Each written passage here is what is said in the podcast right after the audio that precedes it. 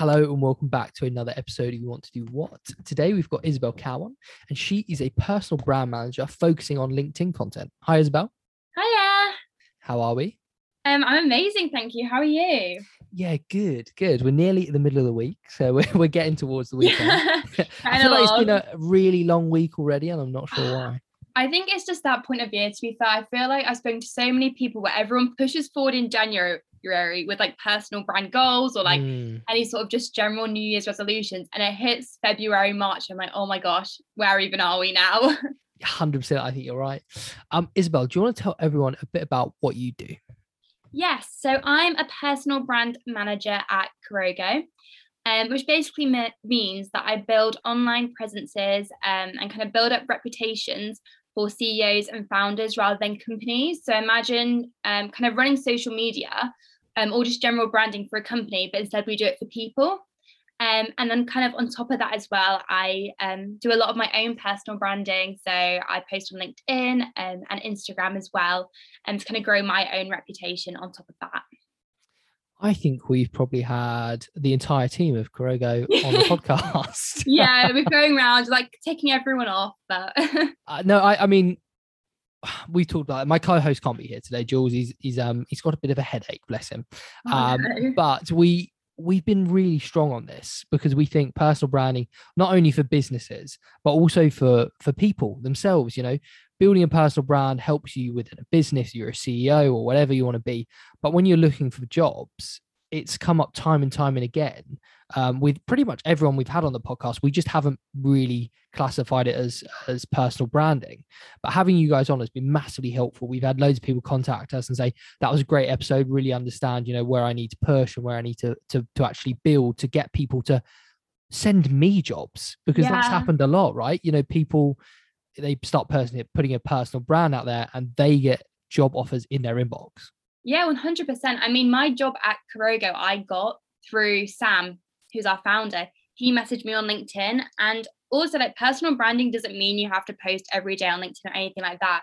He messaged me because I had quite a well optimized profile, like, had a nice cover photo, had a good about section, and like posted once every like three months. And he still reached out to me just from that, which just shows the power of even just putting yourself out there a little bit. You don't have to post every single day or anything like that. Mm.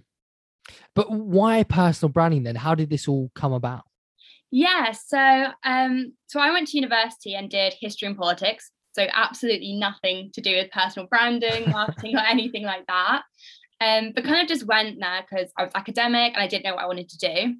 Graduated um, this summer that's just passed and decided I wanted to go into marketing.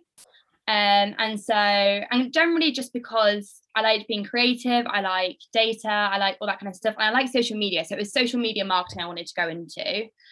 Um, and during my time at university, I did a couple of internships. Um, I interned at Pretty Little Marketer for nine months, um, which is Sophie Miller. Um, I like wrote for Glamour magazine as well, which is under Condé Nast, so Vogue and GQ, all of them. Oh, wow.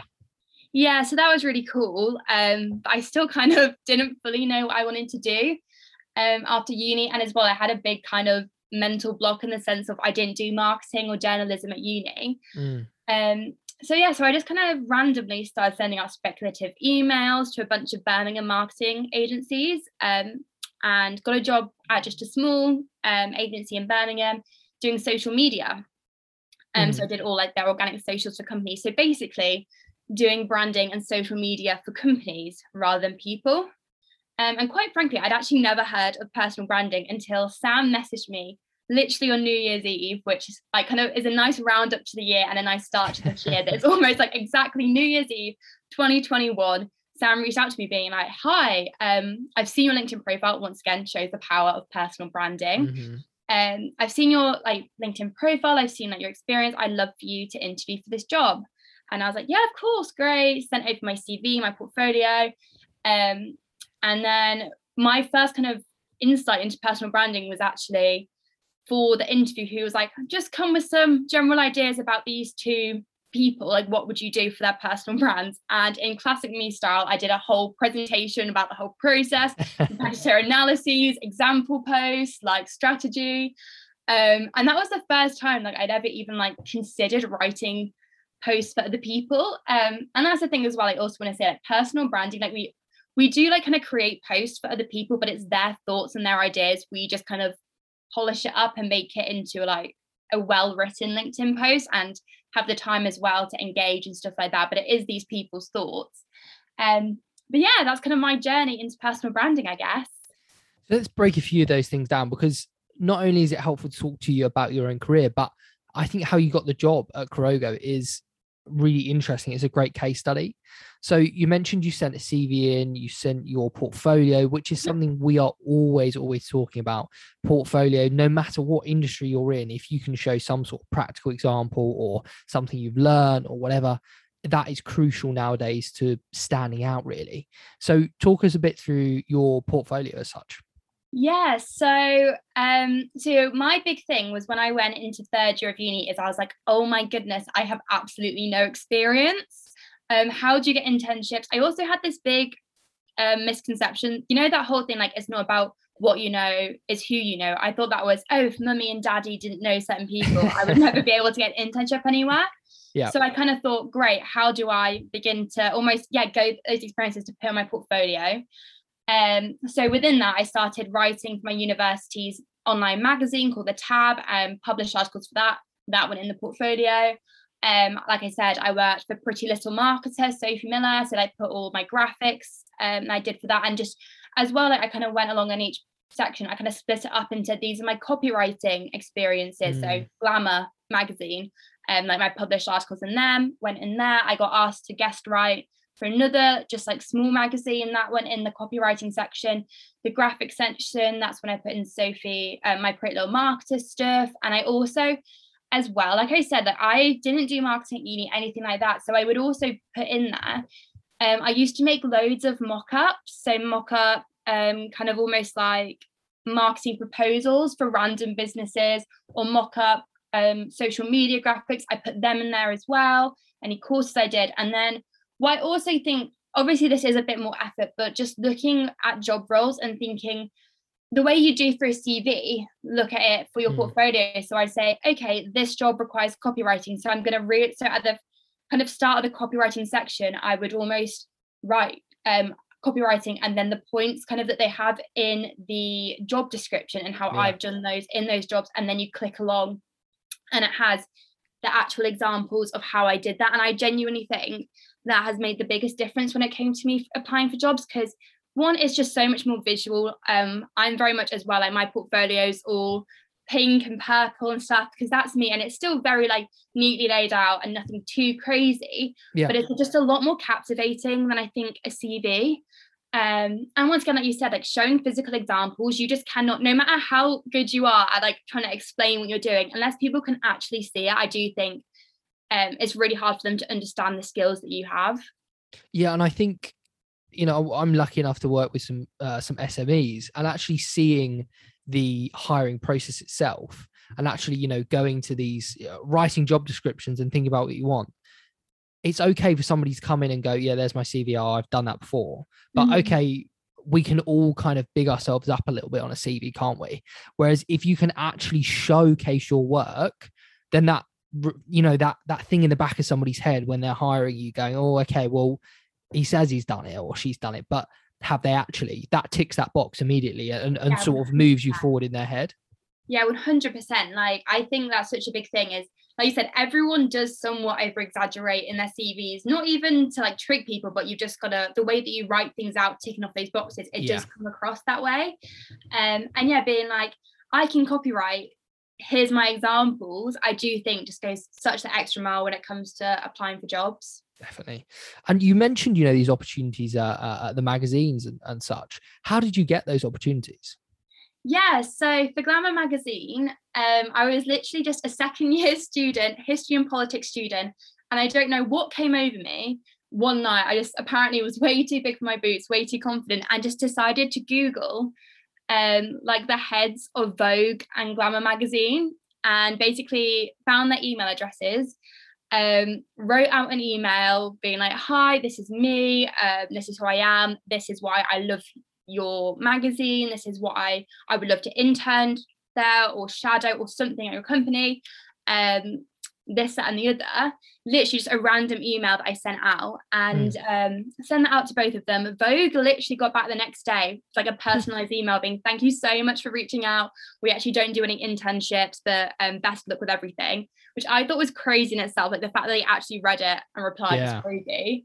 Um, then I didn't get a reply from Glamour, didn't think much of it. And then I got an email back being like, great, do you want to come in for a paid um, internship um, for these dates? Come into Vogue House in London, this, that, and the other. Um, and then COVID hit. Um, oh. And so then it got completely postponed, which, if anything, was a blessing in itself because I think it would have been so exciting to go into Vogue House and all those kind of things. Like it's this massive, very Devil Wears Prada, massive, quite ominous looking building in London. but I think which would have been an amazing opportunity. But I think if I did go that, I would have just been making teas and coffees or shadowing or photo copying or whatever.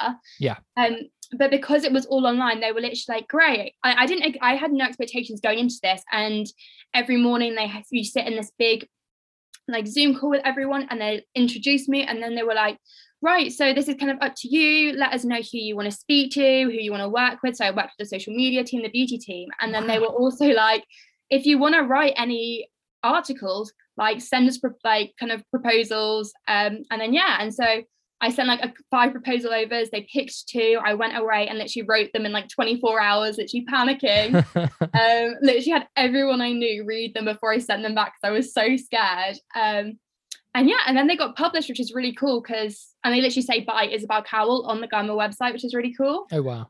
Um, and then for the second one, which was this, this really lovely girl, she was basically um, making a whole magazine as part of almost her graduate project.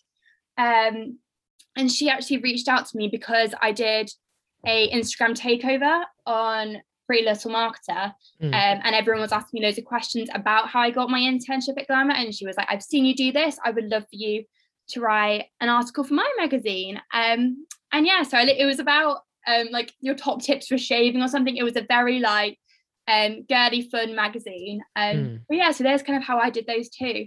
I mean, this is like the perfect case study for what we always talk about on the podcast because you actually put yourself out there. Like you went and found the emails, you just emailed them out the blue. And part of it is having like the courage to do it. Like you said, almost too big for your boots, thinking, well, you know, who am I to do this? But that's exactly what you need to do to to stand out, right? Oh, 100%. I think as well, um one you're just showing your initiative like you know it's once again that thing with the portfolio you can put on your cv you've got initiative if you send out a speculative email out of nowhere, that's showing it in action. Um, as well, I genuinely had no experience when I sent those emails out. I had never written for a magazine ever. Um, I only started writing for my university's magazine in third year, and this was second year of university. Um, I hadn't done anything with marketing. I didn't even really consider marketing at that point. If anything, like I was like, oh, I want to work in fashion. Um, and so I think, let's say I did apply through a traditional went on LinkedIn or went on something, found an internship online and applied with a hundred other people, quite frankly, there is zero way I would have got it because mm. if those people that had been to fashion school or already made kind of a magazine somewhere else or an internship somewhere else, quite frankly, at the end of the day, they probably would have got the opportunity over me. And so mm. I just think it is put yourself out there. And also, what you've got to lose, they might ignore your email, but that's okay. At least you've tried and it's not the end of the world if they ignore your email either. So just try, I guess. Yeah, and I mean, we always make this point as well that you'll get a lot of no's. You know, doing this when we first started, we're 170 whatever episodes now. And even now, still, you know, we'll ask people to come on and, and they won't reply or whatever, or they'll say no, thank you this time.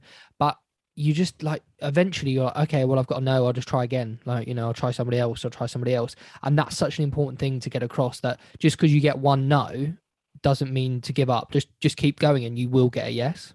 And I think as well, I think two things kind of coming off of that. One, don't look at no as no, look at no as no, but maybe in the future.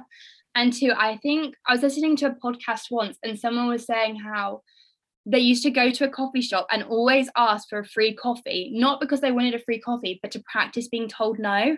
Yeah, um, I've heard that. I can't remember what podcast. Yeah, yeah, it's one of that things that's absolutely like gone out my brain. But I think that's such an important lesson of being like, no is not a scary word, and learning to be able to accept that rejection.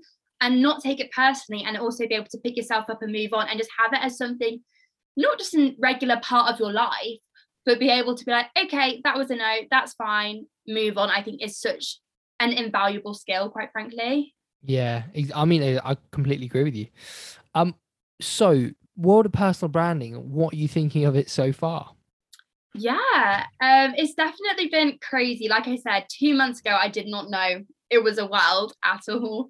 Um but no i'm loving it. I think it is genuinely one of the most kind of valuable things someone can do almost at any age as well. So i think it's so important um if you're young for getting jobs um putting yourself out there just generally getting seen. And as well let's say you do even apply through a traditional route a lot of the times i do feel like your employers do will check your linkedin or things or just your general online presence. It doesn't have to be linkedin. Mm. um and i think that's really important for kind of that age.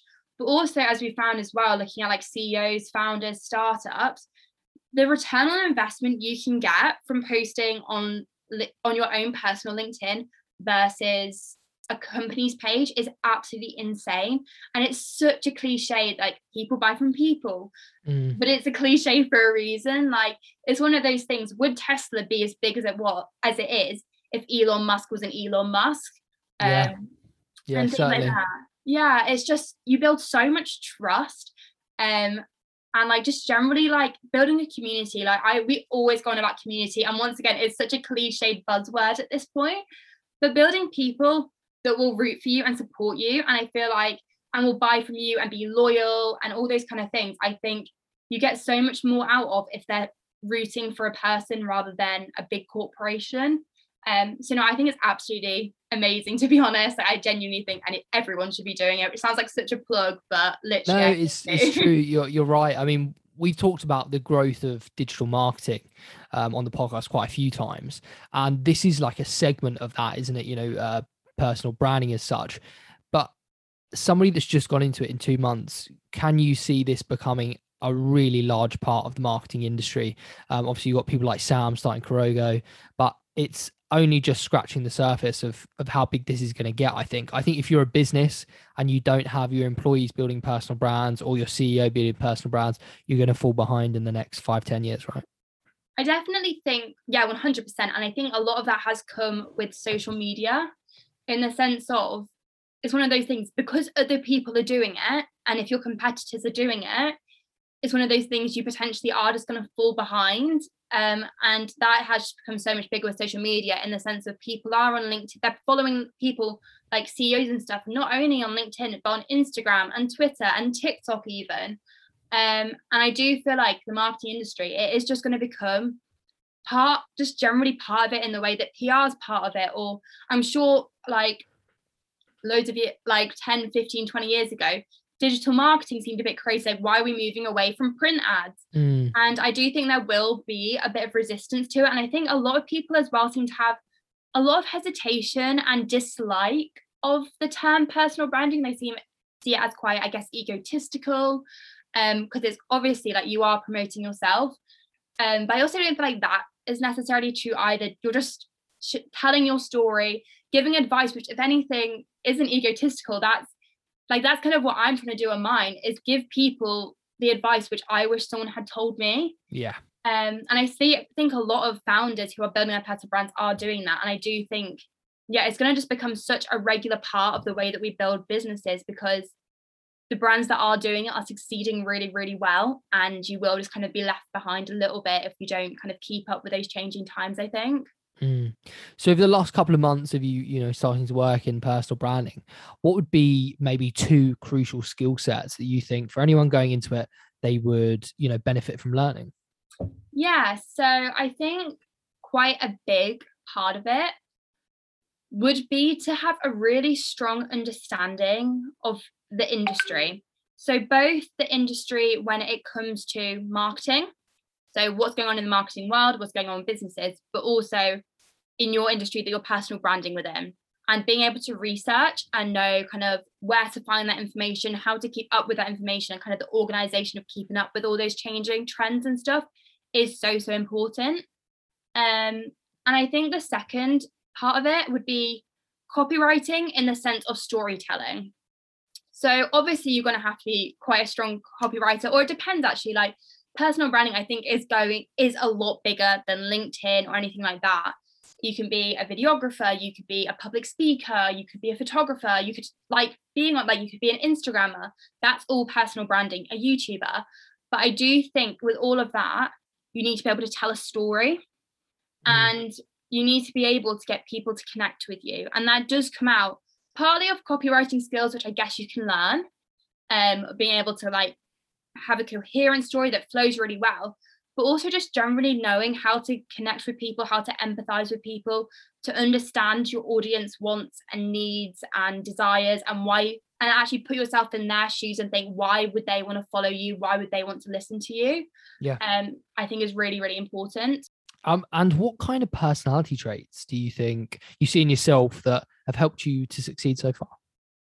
Um i think being able to talk to a lot of different people and talk to them and kind of get them to open up and be that kind of person that you go into a meeting and you're the one that kind of leads the kind of how comfortable and in a sense almost informal the meeting is. Um in the sense of obviously we still have to be very professional but when it comes to personal branding it is personal and you need people to open up about their stories about kind of the hardships they've faced in their life um all these kind of things. And so i think you need to be able to have kind of that personality where people do kind of want to yeah just kind of open up to you and be and not be the one in the room that's kind of shying away like you need to kind of lead those conversations. So a lot of the times even these ceos and founders and whoever um they're almost quite shy in themselves when it comes to personal branding that's obviously why they get a personal brand manager mm. and so you're the one that kind of needs to kind of lead those conversations and for you what's been the biggest positive um, working in the industry so far 120 million percent it would always be for me the linkedin community I didn't really know was a thing two mm. months ago. They are by far the loveliest group of people I think I have ever met. Um, when I was starting out with like not that many followers or anything, the amount of people that I reached out to and asked for virtual coffee chats or just asked like just connected with, um, had people where I reply like put comments on their posts and they put comments on my posts, they replied to comments. And it was just the absolutely loveliest community. And there are people that I know that I would li- genuinely consider friends after two weeks of just randomly, two months, randomly posting on LinkedIn and having these connections. And now I'm sending voice notes back, like five minute voice notes back and forth to these people that I genuinely consider my friends now that I've that's met lovely. on LinkedIn. Yeah, that's really nice. Um, on the other side of that, what would be maybe some less favorable aspects that you've come up against? I think working on social media can be really, really hard for multiple reasons. One, you can genuinely never turn off because unless you literally put your phone, like turn your phone off completely, a lot of people, let's say you worked in accounting, for example, you potentially would go on TikTok as a break. Whereas if I'm on social media, one, if I'm on my phone, I'll get LinkedIn notifications or Instagram notifications and things like that, all to do with kind of businesses. Mm. So my mm. brain automatically automatically goes to that. But also when I'm like consuming media, like TikToks, whatever, I'm in that mindset of thinking, how can I learn from this? How can I kind of add this to my business plans and stuff like that? So I think that's really hard. And I think as well the comparison. Um, mm. It's really, really easy when you're on social media all the time to compare yourself to people who have bigger followers than you, people that have accomplished so much more than you. I have a really bad habit of comparing myself to people that are five, ten years older than me. And thinking why aren't i as like successful as them even though i'm six months out of university one month in a job at 21 years old? And i'm like oh my gosh why am i not as successful as this 26 year old um, and i think that it's really really easy to fall in that trap when you're just constantly online all the time. I'll be honest you know i'm 26 now i think I can never remember. I think. um, but I don't think you'll ever stop doing that. I think everybody compares, and it's good that you're, you know, self-aware of that. I think everybody always compares themselves to people they see on social media. Like you say, working in it, it must be really difficult to actually get the chance to like switch that part of your brain off and go, actually, everybody's on, you know, a different journey. Everybody's doing things at their own pace. But yeah, I, I understand how that could be, um, you know, a little bit negative, maybe. Yeah, definitely. And like even stuff like I said, let's say I don't do anything on TikTok at the moment for my job, but there's still that part of my brain. If I see a TikTok, I'm like, oh, I love their content. I'll go onto their page. I'm like, oh my gosh, they have a hundred thousand followers. Mm.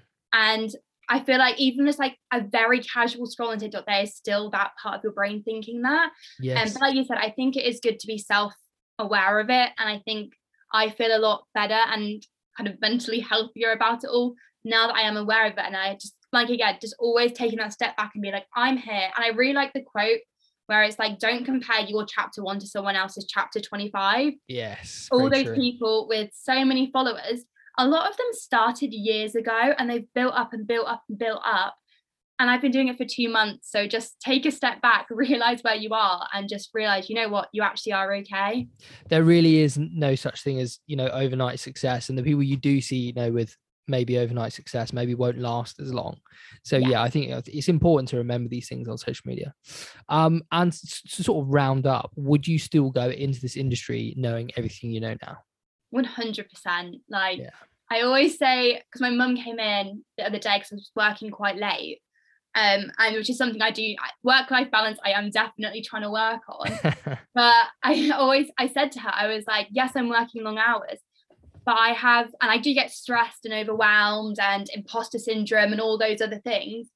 But I feel like I got such a spark about me mm. now after joining this industry and the being with the people in this industry they are the so such hardworking people with so much ambition so much kindness and empathy for people that have so much ambition mm. and they have honestly changed who i am as a person like i just feel so much more yeah ambitious and and happy and like i said that spark back to me and wanting to work and i'm happy to work the long hours because I like it. I'd much rather do this than another job which was equally the equal amount of hours or less that I wasn't living as much. So 100% I'd still do it.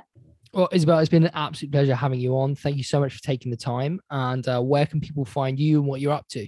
Yes, so I'm just Isabel Cowell on LinkedIn. And then on Instagram, I've got a page called Dear Future Marketer.